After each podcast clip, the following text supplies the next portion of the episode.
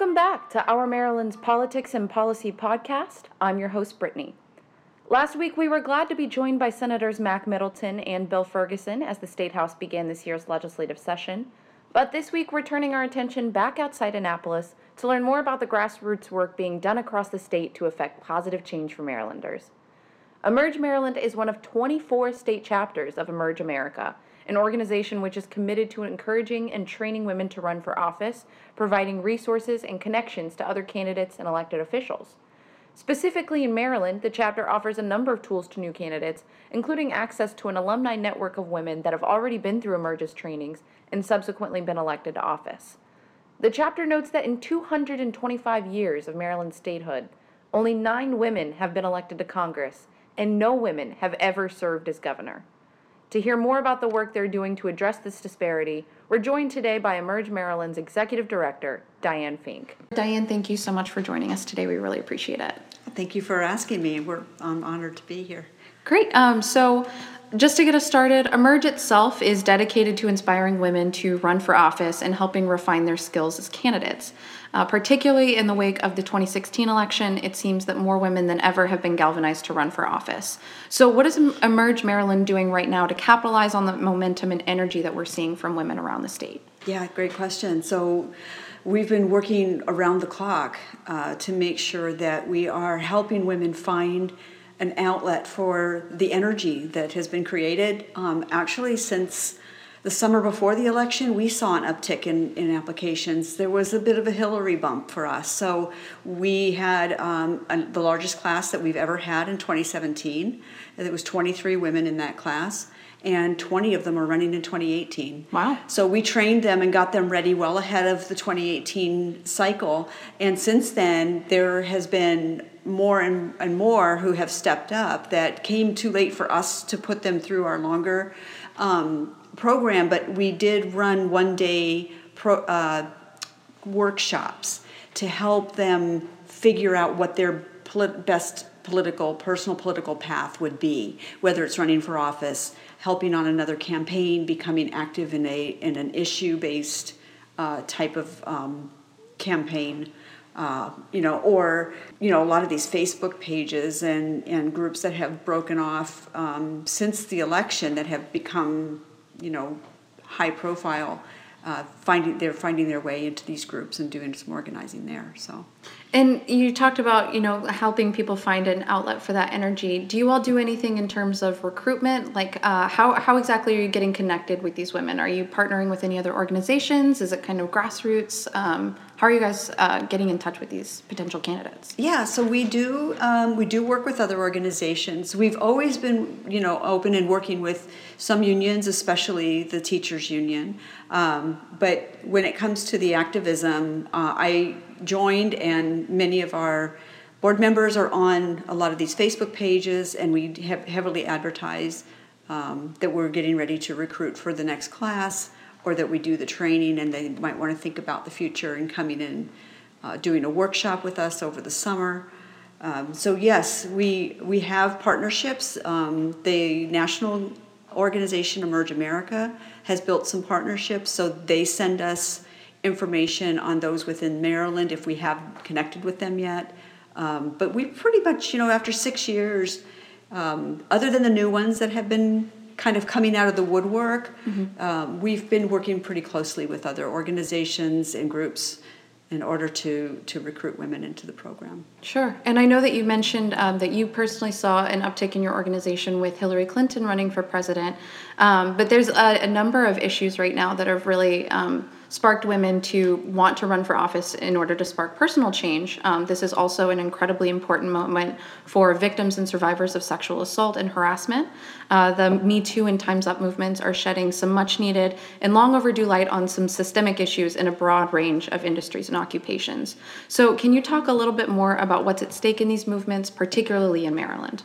Well, I mean, seriously, the the whole reason women have not felt comfortable voicing their concerns and their complaints and their uh, the horror that happens, you know, with any level of sexual assault or sexual harassment, is because there aren't enough of them around in these environments. you know, to feel comfortable or safe in doing so. So, yeah, we are there to help funnel women into positions of power.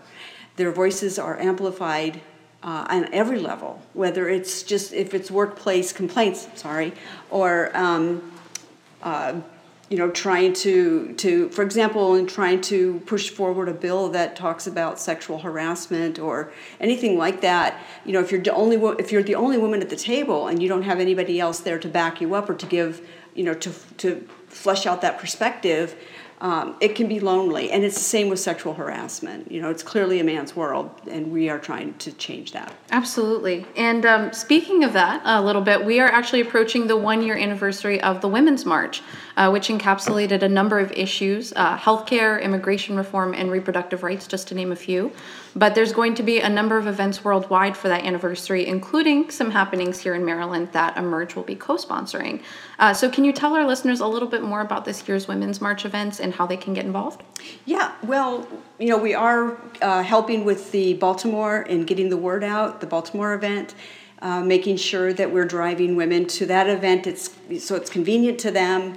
Uh, so you know, many of them maybe don't want to go downtown. There'll be some great speakers there. Uh, some Emerge alum, I understand, are going to be speaking at that one, and we're going to, we're going to be tabling actually at an event in Frederick. So I happen to live in Frederick, and the city of Frederick has had a really nice march last year. It was a well attended. Mm-hmm. And this year we expect the same amount of people, and we're going to be having a table there so that we can hand out information to women who can um, get involved. And I think the march highlights um, pretty much everything that, that women want. Women go for different reasons. They they attend.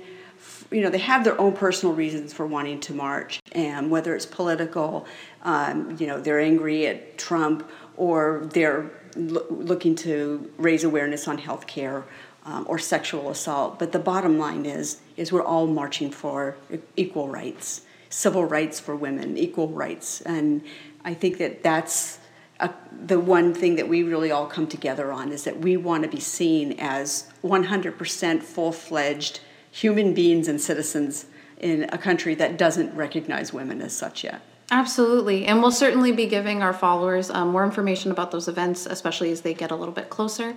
Um, but just before we close out, uh, Diane, do you want to leave our listeners with anything else about uh, the upcoming election or how they can further get involved in their communities and running for office? Yes. So, you know, it's a it's been interesting and fun to watch the women that have come out who have not been politically active in the past and see them bloom into really passionate and talented activists and some of them candidates. Uh, we will have on the upcoming ballot in 2018 from our alumna pool uh, over 40 women running for office offices statewide. Wow. Yes, um, and so and including some in this current class that we have. So this is something that um, you know we want to encourage women to explore this we have a summer program. It's a workshop that helps women decide whether or not running for office is for them. We give them the the good, the bad, and the ugly about running because it's not a cakewalk. Uh, uh, but it's it's something that you know if you have the fire in your belly, that we definitely encourage you to to think about and to decide to help you choose which seat to run for, for example. So um, there's that, and then you know there's always um, so many other organizations that are out there that do encourage women in, in leadership positions in their communities, and um, you know we can help help direct them to what would fit be their best fit. If they want to look, somebody wants to look at our website, um, they can get our contact information, give me a call, send me an email, and we'll help them figure it out. And just really quickly for our listeners, what is your website? www.emergemaryland.org. Perfect. Yeah. Well, thank you so much. Again, um, hopefully, some of our uh, listeners can see you and your team at the events in Baltimore and Frederick uh, coming up soon. But thank you again so much for your time. We appreciate it. Thank you. Thanks so much for listening, and join us again next week for more from Our Maryland's Politics and Policy podcast. In the meantime, you can follow us on Facebook, Twitter, or on our website at www.ourmaryland.us for the most up to date news and information.